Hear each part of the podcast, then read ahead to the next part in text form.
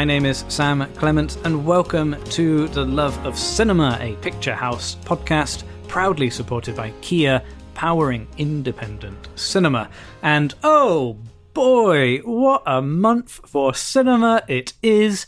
It is January, it's 2023, it's the first podcast of the new year, and I'm excited. We're in award season. All of the best films from the last 12 months are all about to be released. We are on the eve of something really exciting. There are so many big films coming out every single week uh, for the next few weeks.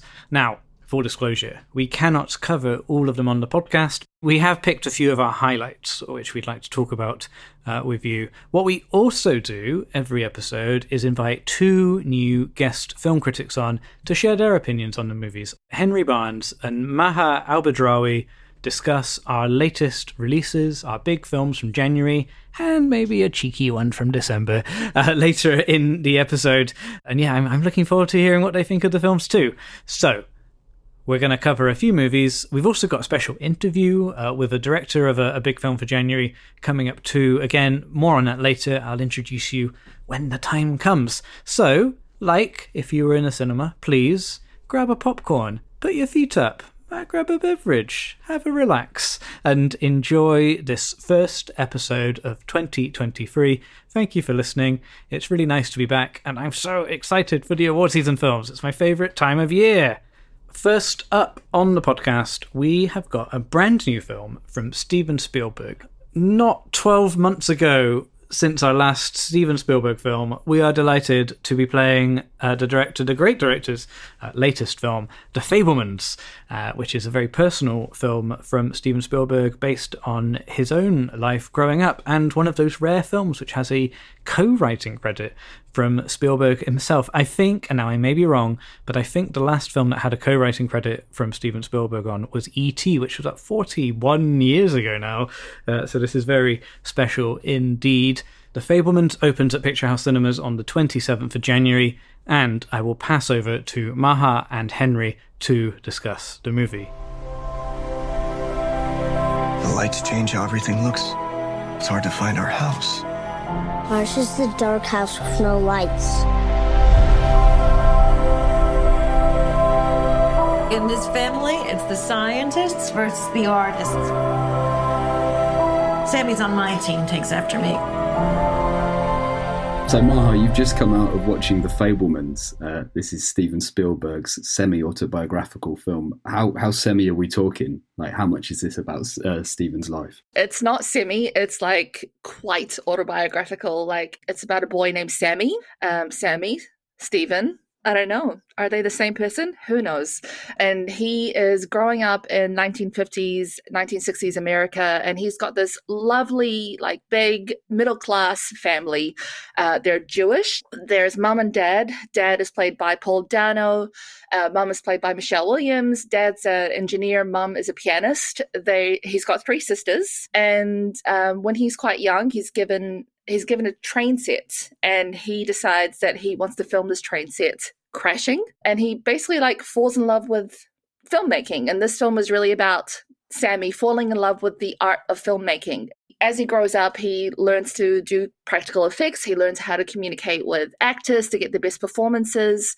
And the camera becomes like a, a fifth character like the fifth beatle in this family like it, they embrace it. So he goes around filming every important moment you know they go on a camping trip and he he films it for them and then he uh, learns how to edit. And there's this beautiful scene where he learns how to edit practically like linear editing which is something that you know as an editor who works in premiere like that scares me having to actually like touch film. I'm like man control like command C. Was it? undo, undo, undo. That's all I do all the time. So the camera becomes a part of the family. They embrace it. They're very supportive of his hobby. But the camera ends up revealing a family secret by accident. And Sammy, a teenager, doesn't know what to do with this information. And he starts to realize that the camera uh, gives him a power that he's not sure he can handle. And it, yeah, it's a lot. It's a lot for young Sammy. I love that idea that something that you love and something you're passionate about can be dangerous at the same time, right? And like you know, the, it could get you into trouble. Um, and I was thinking about this film compared to Ready Player One, which was Spielberg's last film. And it's a similar kind of film about film, but in a very different way, in that Ready Player One was kind of this 80s extravaganza nostalgia fest um, that was, you know, successful and not so successful. But uh, do you think that you need to know a lot about Spielberg's life and who he is in order to appreciate this story, or does it kind of work on its own merits as a film about another filmmaker that is and isn't Steven Spielberg? You don't need to know anything about Steven Spielberg to get this film. I obviously like grew up watching Spielberg films. I I know how his life turns out, and I think that gave me some sort of comfort because, you know, Sammy does experience some hardships. He goes through he experiences anti-Semitism at school. He at one point thinks that he can't handle this responsibility that he's being given, like from his art. Like he doesn't know he wants to sacrifice his family, the people he loves, for his art. But it's Steven Spielberg. Like we know that everything turns out okay. He's going to make Jaws. He's going to invent the blockbuster. It's all going to be fine. I think you could go into it not knowing that and still just be engrossed in this lovely family. Like the family life is just so it's textured and it feels real. And I just wanted to spend more time with them. And yeah, I, th- I think it's a really lovely world to be a part of. The stakes feel really personal, which again, it makes it fun to watch. It it's it never it didn't stress me out too much, and I need that right now. and Michelle Williams, who, who plays his mother, or his version of his mother in this, she's been hyped up. She's got a Golden Globe nomination and has been talked up for the Oscar as well. Really? Um, what's her performance like in this? I think I know what you're going to tell me. it's so funny that you mentioned that because it's probably like my one criticism of this film was Michelle Williams' performance. Right. Yeah. So you and I, you know, we're kind of the same generation. Like, did you grow up watching Dawson's Creek?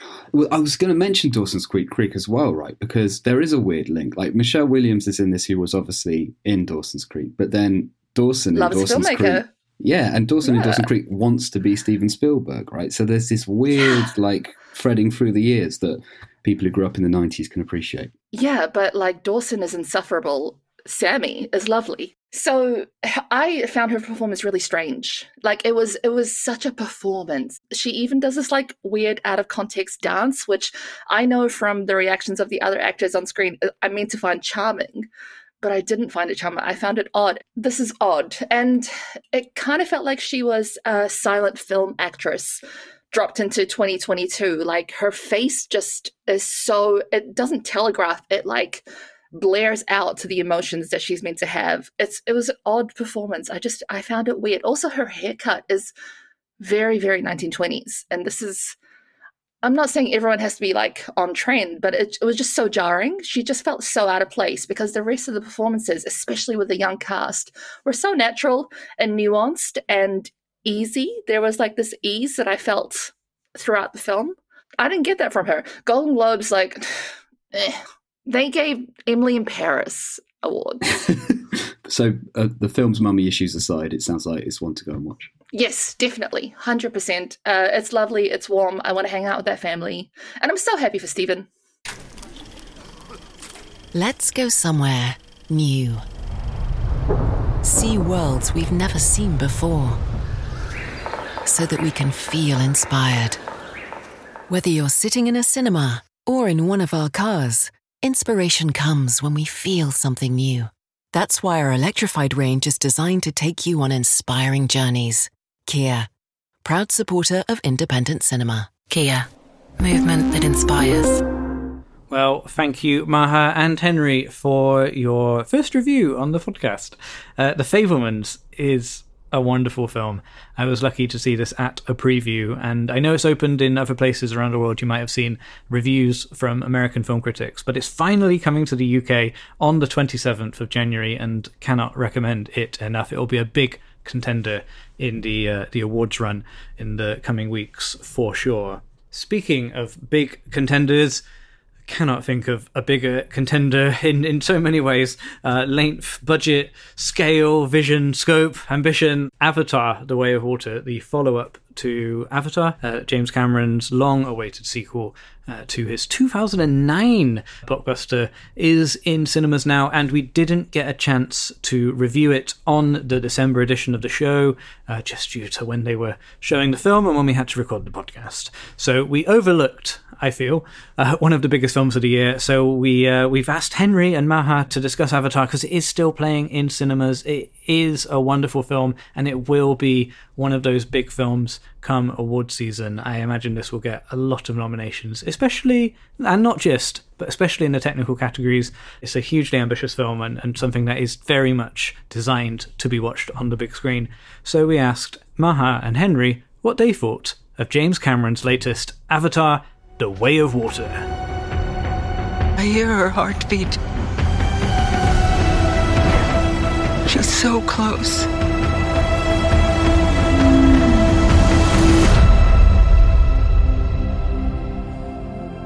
So, what does her heartbeat sound like?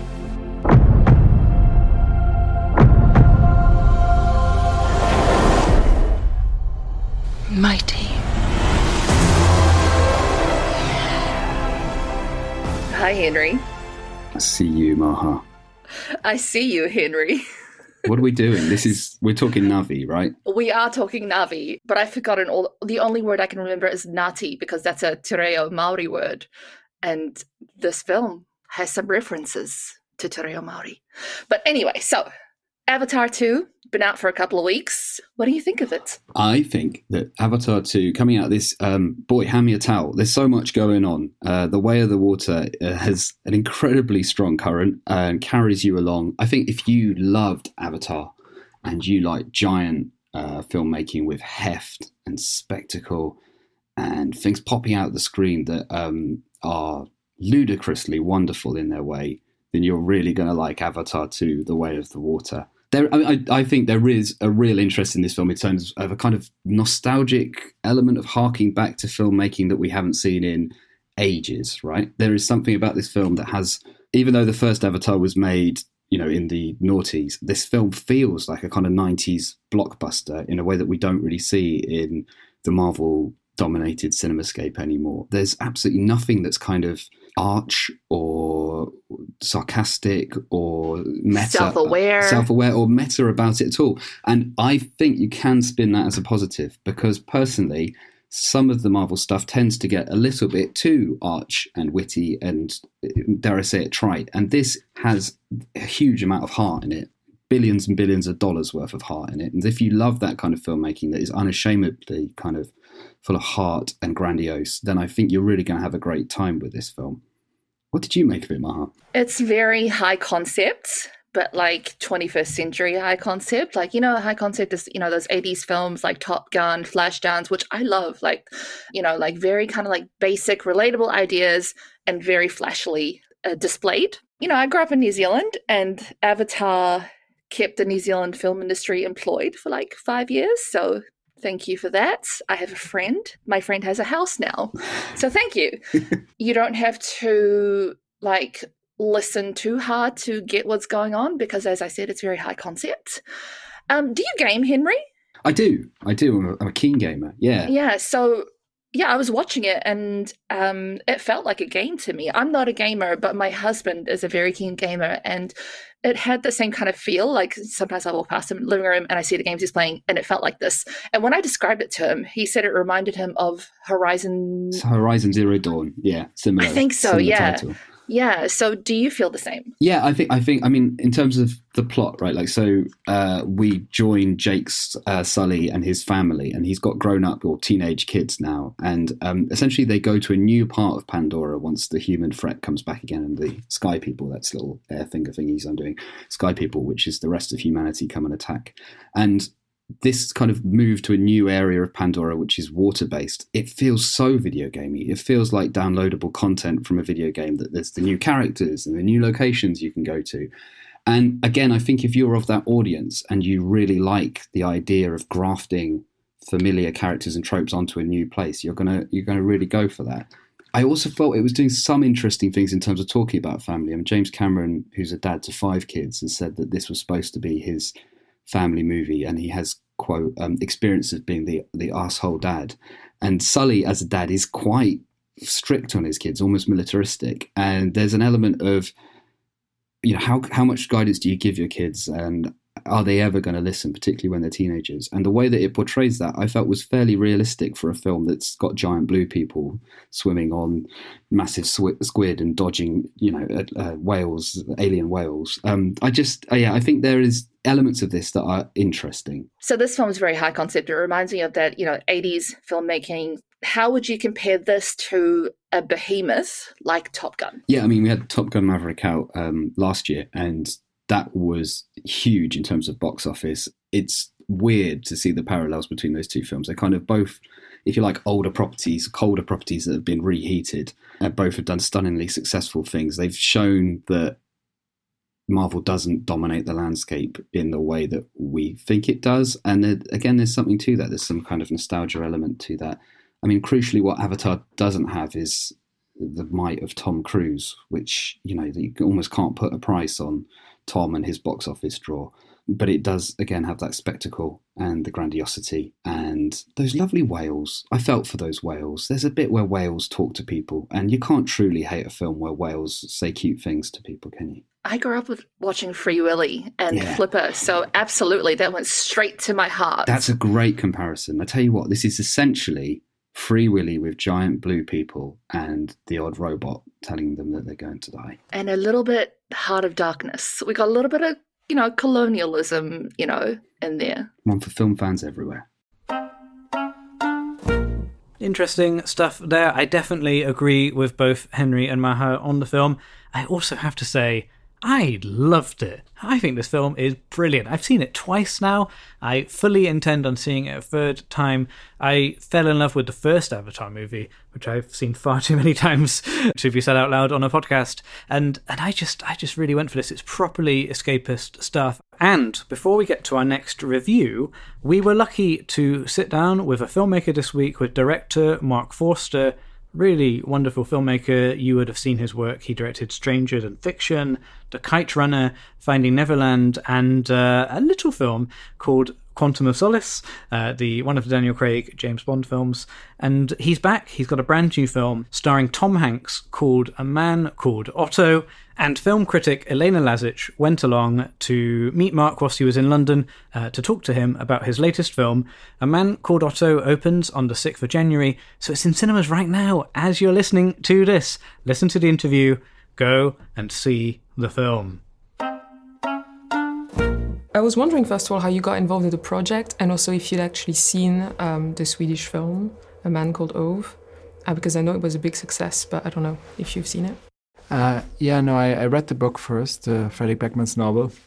Fell in love with the novel and then discovered that it was a film made as well, and then watched the movie, and I thought the movie was terrific. So uh, I, I think, uh, you know, once I, I saw them both, I, felt super inspired, and I felt like, you know, it's uh, almost a bit like Shakespearean, like an, an like Hamlet you can see in any different culture. And I think Fredrik Backman's characters he created in the novel are so translatable into all kinds of cultures. And I thought it would be great to make another uh, version of the film in uh, set in the US for a wider audience. Did you find that there were things that you had to change quite significantly uh, because of the different context with Sweden and the US, or was it pretty straight, straightforward. I mean, we had to, to change a few, things. You know, obviously in in Sweden they have socialized medicine; they don't have that in the U.S. So that we had to adjust. Uh, we adjusted in the novel and the Swedish film.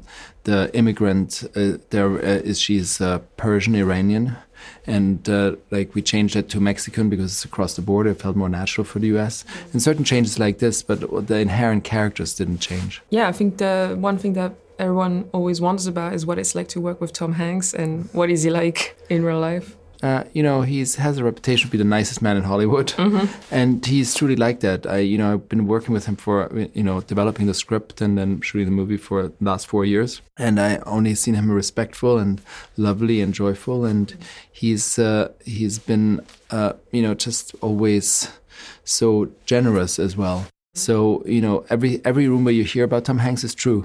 so you know what the great thing is about if him playing a grumpy character is makes it easier because you still connect with him because it's Tom Hanks. If someone else would have played it, you might not have connected with him that strong.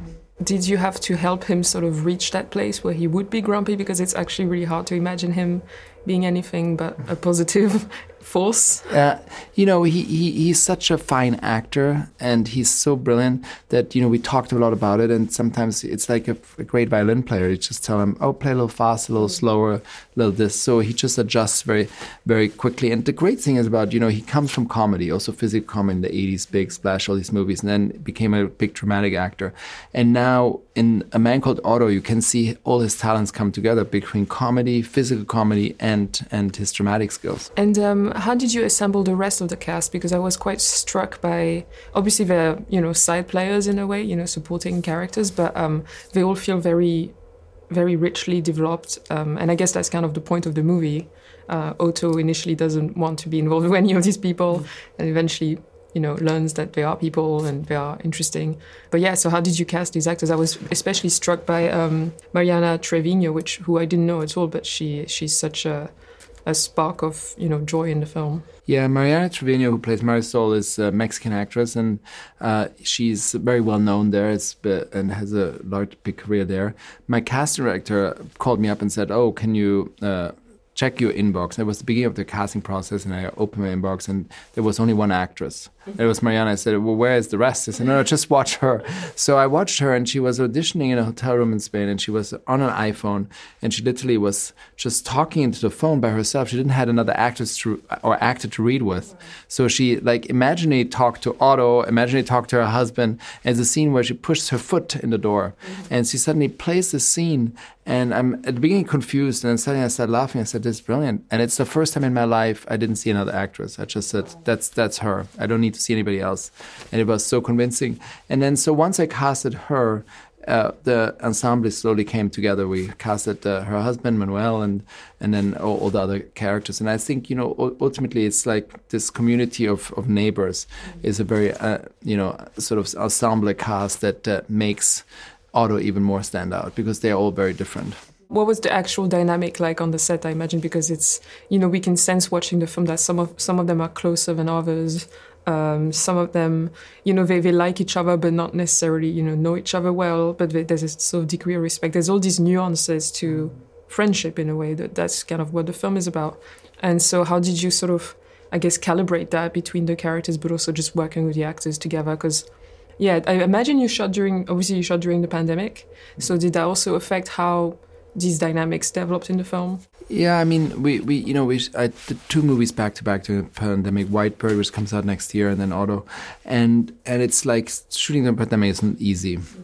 but but also I think yeah I think ultimately I I don't think in this particular case of Otto, uh, you know, to the, the key was to have all the backstory from all these different characters and understand who they are in relation to each other in what time frame and what is the backstory. And even we don't explicitly tell the audience the backstory. The actors know it and you feel it how their friendship is in different ways. With, with juanita who plays anita and, and ruben the, the, their relationship is otto and obviously jimmy's relationship is otto and and so forth. It's it's just all these shades of what what where the French is and has been for years and that you understand feel it even sort of the past versus I'm te- me as a storyteller filmmaker telling you explicitly what what their past relationship is about. And so at the editing stage, did you sort of find yourself sort of paring down some stuff, explaining less, or changing that because it, yes. the structure is uh, it's linear, but there's also lots of flashbacks and lots of you know information that comes later on. It's sort of the silver lining between comedy and drama, and and it's ultimately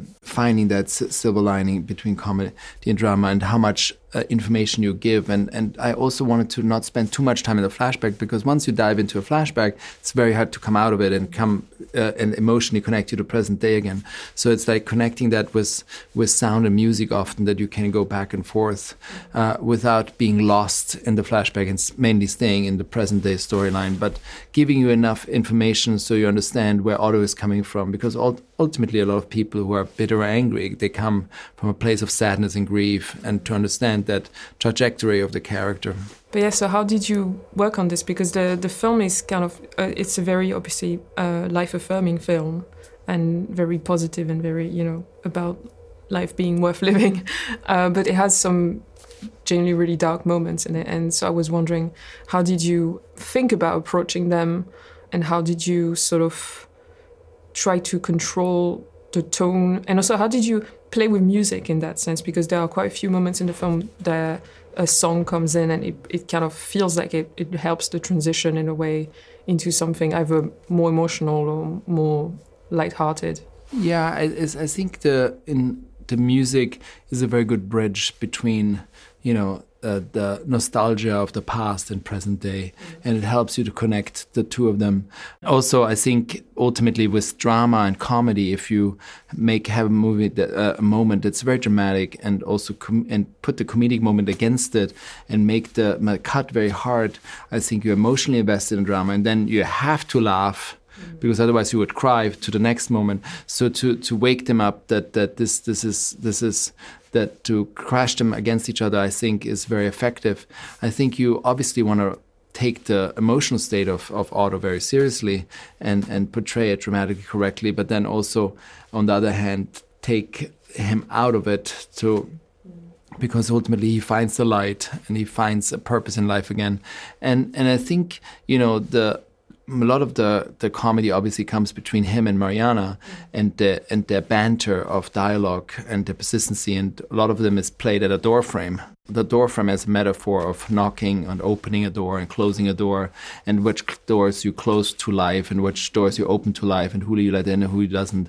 And I think that that metaphorical thing is is also uh, as on a visual side just very su- subtle but uh, it's a good metaphor. Yeah, the film kind of feels like uh, almost surreal at moments like it's it's sort of like a metaphor for life, but it's actually a real life because there are people who live in these blocks that all kind of look the same. Um, how did you work on actually the visual style on, on making? Because you are this, place where we live is is it's not it's not drab, but it's just every house kind of looks the same, and it's like a block. And Otto is very insistent that no one who doesn't live here should even use the road. So how did you work on like sort of trying to find different angles or trying not to make it always look the same and make it you know dynamic on a visual level. The first part there's this one part where otto is by himself. So you, you want to try to frame it that ultimately that Sonya his his wife is missing in these frames. So you want to make those frames that there's a there's a void in them mm-hmm. that you that his loneliness gets visually more punctuated through the void and you frame things where you should usually in the frame would be someone else but you don't put someone else there so he's alone in the frame. And that she is sort of missing. And then you you move into the the sort of the awakening of the neighbors when Mariana moves in with her family uh, Marisol that that that is much more alive. The camera is mostly handheld there because it's it's a lively family. That family is like the kids. The there's total chaos. And that house is chaos. There's no order every time you cut to Otto, still frames. Mm-hmm. So you have the juxtaposition between handheld and still frames between those two characters, and they come and mix. And ultimately, once he awakes to life again, the camera starts to move again. It's it's like a, a mixture of both, but it's less still and there's more movement. Yeah, I mean, I guess uh, maybe you could tell me a bit about um, what you're doing next. What what is the other film? Uh, the other film is uh, a White Bird. It's based. Uh, R.J. Palacio, who is the author of Wonder, uh, wrote that book, which they made into a film with Julia Roberts and and Owen Wilson, and, and now this this uh, new film, White Bird, is sort of based on her graphic novel. It uh, sort of starts in New York at present day, and then goes uh, back to towards Second World Wars in France, and then and then comes uh, and it goes back and forth between New York present day and and and the sort of Second World War. Well, thank you very much, Elena. Elena was one of our film critics who joined us on one of our review shows last year, so it was great to get Elena along to talk to Marc Forster whilst he was in town about a man called Otto. Right, now for our final review of the podcast.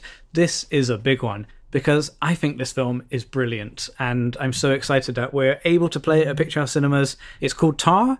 It's directed by Todd Field. It stars Cate Blanchett. You may have seen some of the buzz around her performance in the film. You may have seen the poster, which she is very much on, with lots with lots of glowing reviews. But the only opinion that counts right now is Henry and Maha's, and let's pass over to them to see what they thought of Tar. Lydia Tar is many things As a conductor, Tar began her career with the Cleveland Orchestra, Chicago Symphony Orchestra, the Boston Symphony Orchestra, until she at last arrived here at our own New York Philharmonic. In 2013, Berlin elected Tar as its principal conductor, and she's remained there ever since. Lydia Tar has also written music for the stage and screen. She is one of only 15 EGOTs, meaning those who have won all four major entertainment awards. Thank you for joining us, Maestro. Thank you. So, Maha, the final act, the great climax. Um, Tar, what's Tar about? Oof, what is Tar about? Tar, big ideas, huge huge ideas. Cate Blanchett stars as Lydia Tár, a female composer at the top of her game who got to the top in an environment that maybe isn't the same environment that she is working in now. She lives with her wife, played by Nina Hoss, who's a violinist at the Berlin Symphony Orchestra, and their daughter Petra, who's probably the only person that Lydia has a non transactional relationship with. Um, the film is like it starts out as being like a character study of a really, really, really dedicated artist, a difficult artist, someone who's really uncompromising but undeniably really talented. I mentioned in my synopsis that she's a female composer, and I said that specifically because gender is a really important theme in this film. Lydia is the kind of woman who I think we've all like met who doesn't think that gender played a role in her um, in her rise. She doesn't think sh- that women, you know, experience any sort of difficulties in their career. They just need to sort of toughen up. But also, she is someone who will insist on being called maestro instead of maestra. She refers to herself as Petra's father when she's trying to intimidate someone. So I think she's very aware of gender dy- dynamics. As the film progresses, though, it sort of turns into, it goes from being a character study and it turns into a thriller so Lydia and her family live in this impenetrable fortress. They live in Berlin in this um, brutalist house that has got concrete walls. It feels impenetrable. But as the film progresses, Lydia's past transactions start to break down these walls. They start to penetrate her life. And she she tries to kind of dismiss them at first, but over time they start to become overwhelming. She starts to hear things and she starts to have to answer for past behavior that was that she doesn't think was problematic, but is problematic in this environment. It's interesting hearing your synopsis in that you have this idea of art and truly great art being made by people who have to kind of transgress or have to sin in order to be truly great artistic geniuses. And I think it's a really, particularly in film, it's a really fine line to walk because, not least because filmmaking itself has many, many, many people who are seen as giants of the form who weren't particularly nice people in their personal lives. D- does this film manage to kind of successfully walk that line between showing a person making art and showing this kind of artistic titan who has to be a baddie? Do you still feel like she's a character that you can relate to? I don't feel like she's a character I can relate to, but I think that the film is okay with leaving us in that discomfort. Lydia herself addresses this conundrum of separating the art from the artist, like just having to admit that someone like Bach did produce incredible work that you know made an impact on the world, but also he is a terrible human being. Doesn't answer that question, and I left this film without any answers. I'm not sure my opinion on this matter changed. I don't think it will change anybody's mind. Like it depends on where you come from, what your experiences are, what you bring to this film. But I do think that that's the reality of where we're at now with these, um, you know, with with having to confront this problem. It's such a big problem as well. Like we're talking hundreds and maybe thousands of years of art that was being created in these environments that permitted terrible behavior. And I think the question right now, because, you know, like we work with filmmakers, like, you know, you know, work in a creative field. I haven't seen a world where art can be created in a lovely, supportive, non problematic environment. I would love to see that. I just haven't seen it yet. I don't know what that looks like. Do you? I'm not. I'm not sure I do. And I think it's it's also interesting that Todd Field, the writer director who who did Little Children and In the Bedroom, but a good, you know, I think we're talking a good 13 years since his last film. Yeah, it lots changed. Uh, yeah, and exactly, and the film talks about that, right? Like there's a there's a degree of Lydia is allowed to behave badly until suddenly a technology comes along that makes her bad behavior very visible, namely the internet and the fact that people can share your behavior across these new different channels. I've seen a few films that struggle with that idea of showing the internet on screen and showing the effect of cancel culture and all the other things that spin off from the internet. It sounds like this film does it really well in terms of showing the effect of cancel culture as well as you know showing that it, that's a human impulse that is coming from human beings. It's not the technology itself that makes this world what it is. It's just the world was always there, but now we're more able to see it. Totally, it weaves in uh, so the use of social media really beautifully. It makes it really organic. Like um, Lydia is someone who um, listens to podcasts. She has a Wikipedia page that she's concerned with. You know, she reads tweets about herself. This film doesn't demonize social media, but it does kind of shine a light on how one sided it can be. There is a scene where she is giving a guest lecture at Juilliard and she discusses the problem of art versus the artist. And she kind of bulldozes her way through the arguments. She doesn't do it in a way that's like too bullying, but you know, she she doesn't really let anyone else speak. That lecture is filmed and then put online, but it's edited in a way that makes it look a lot worse than it actually happened in real life. And we as the audience get to see that like social media uh, can be skewed to look one way but also we know that like the argument itself like like the reality wasn't that much better but it wasn't as bad. So it kind of leaves us thinking oh, what do we do with this information? I think it just led me thinking everybody should study media studies and learn to upgrade their critical facilities and you know what everyone should become film critic well, that was fantastic, Henry and Maha. And I, I mean, I think Tár is one of those films that you can talk about for ages. There's a lot going on in this film. I've only seen it once. I am desperate for it to open on the 13th of January so I can go and see it again. I really want to see this film again. Um, it's such a good movie. There's so many wonderful actors in this film, though. I have to shout out Nina Hoss uh, who in the movie plays Cate Blanchett's partner. She's so good. Also, Mark Strong makes an appearance, one of my favourites. Always nice when Mark Strong comes out to play.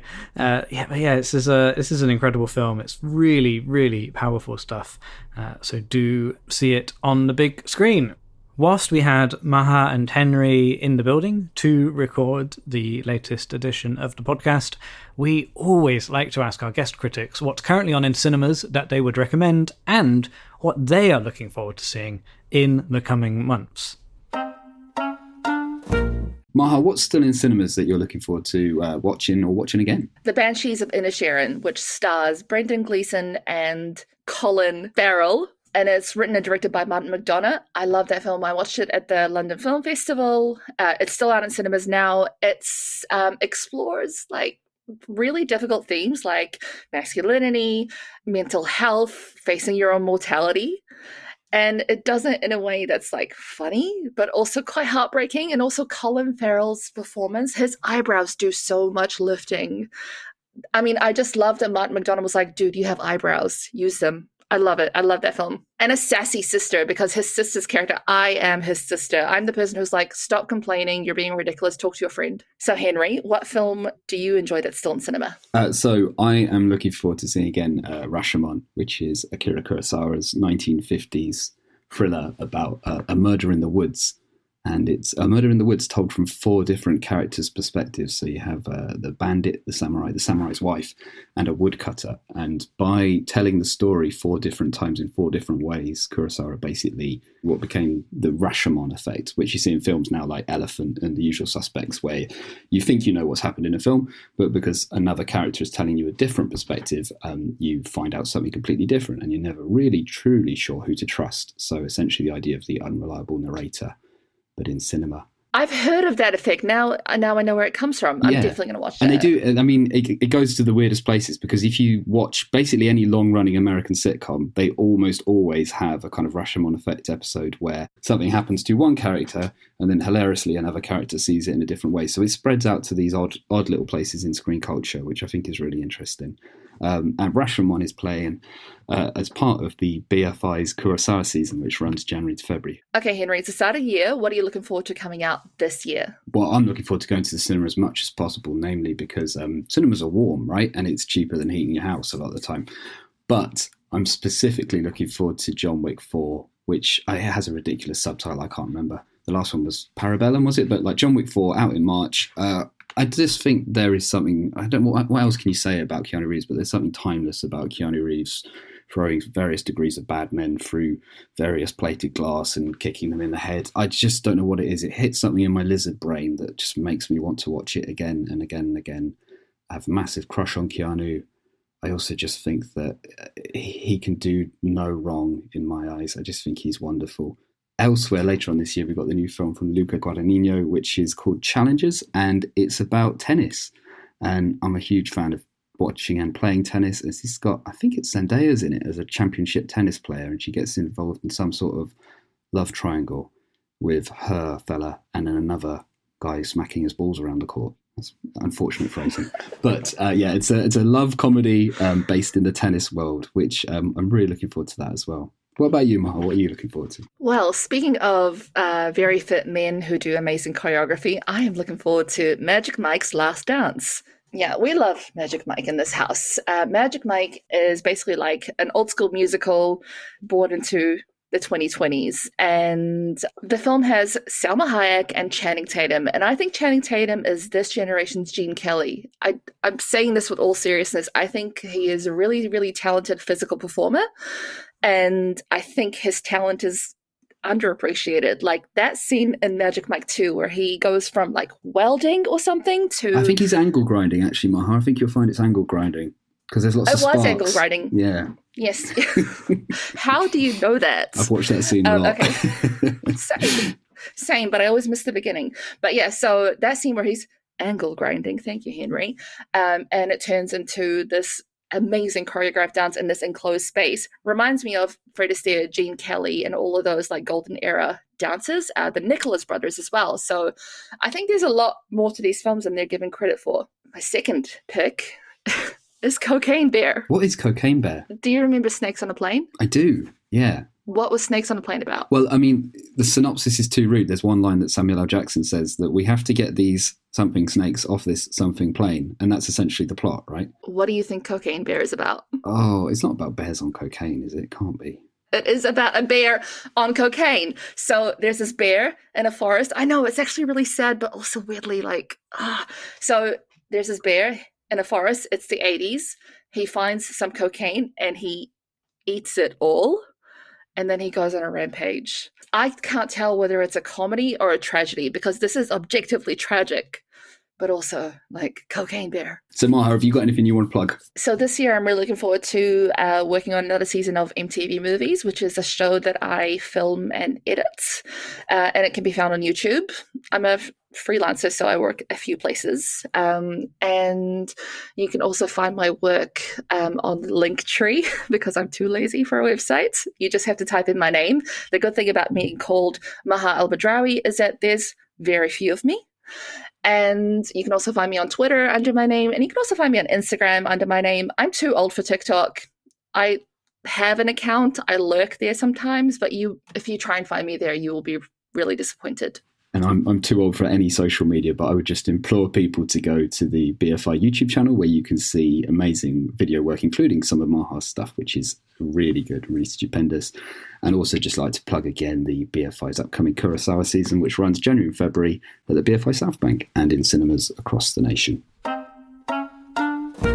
Well, there we go. A packed episode. We've had reviews, we've had interviews. There are so many films out in cinemas which we didn't have time to mention on the show, like Sam Mendes' new film, Empire of Light, like Damien Chazelle's new film, Babylon, and and things that are still playing, like Vicky Krieps in Corsage, and, and, and so much more. January is a stacked month. I will keep saying that. Actually, I would also say one more thing. Sorry to keep you listeners, but there's a film coming out called Enys Men. It's by Mark Jenkin, who directed Bait a couple of years ago. Super lo-fi, shot on film, and and, and the same methodology has carried over, albeit in color, uh, now for Enys Men. It's a psychedelic folk horror with lots boiling underneath the surface and, and it's so good and mark is actually doing a q&a tour right now as you're listening to this uh, go to the picture house website for details if you might be interested in, in seeing that uh, but if you if you can't make a q&a screening the film opens on the 13th of january we are playing at picture house cinemas and really proud to be doing so. Uh, so that's just a little a little bonus recommendation from me. Um, it's about 90 minutes long. It's it's if you like 70s horror movies like The Wicker Man or The Shout or that kind of thing, uh, I think you will enjoy this. And if you want something totally different, it's worth taking a punt on.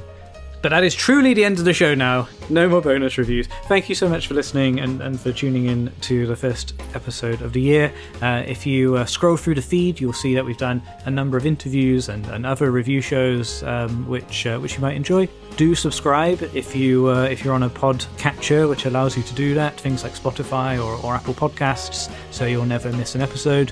Whilst we do these shows once a month, we do have interview episodes which drop sort of as and when people are available. Sometimes uh, interview times don't fit in uh, with our monthly recording schedule, so we might put out a bonus episode or two in between these monthly episodes uh, where we just chat to a filmmaker for a bit.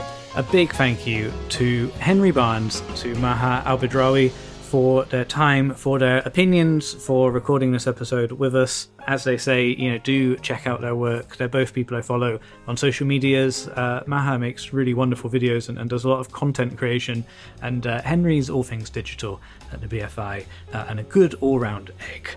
We could not make this podcast without Kobe Omanaka or Stripped Media, who produce the show, and you wouldn't be listening to anything right now if it was not for the wonderful work of Maddy Searle, our editor, who uh, we're always very pleased to work with. Thank you, Maddy, for your work on this episode.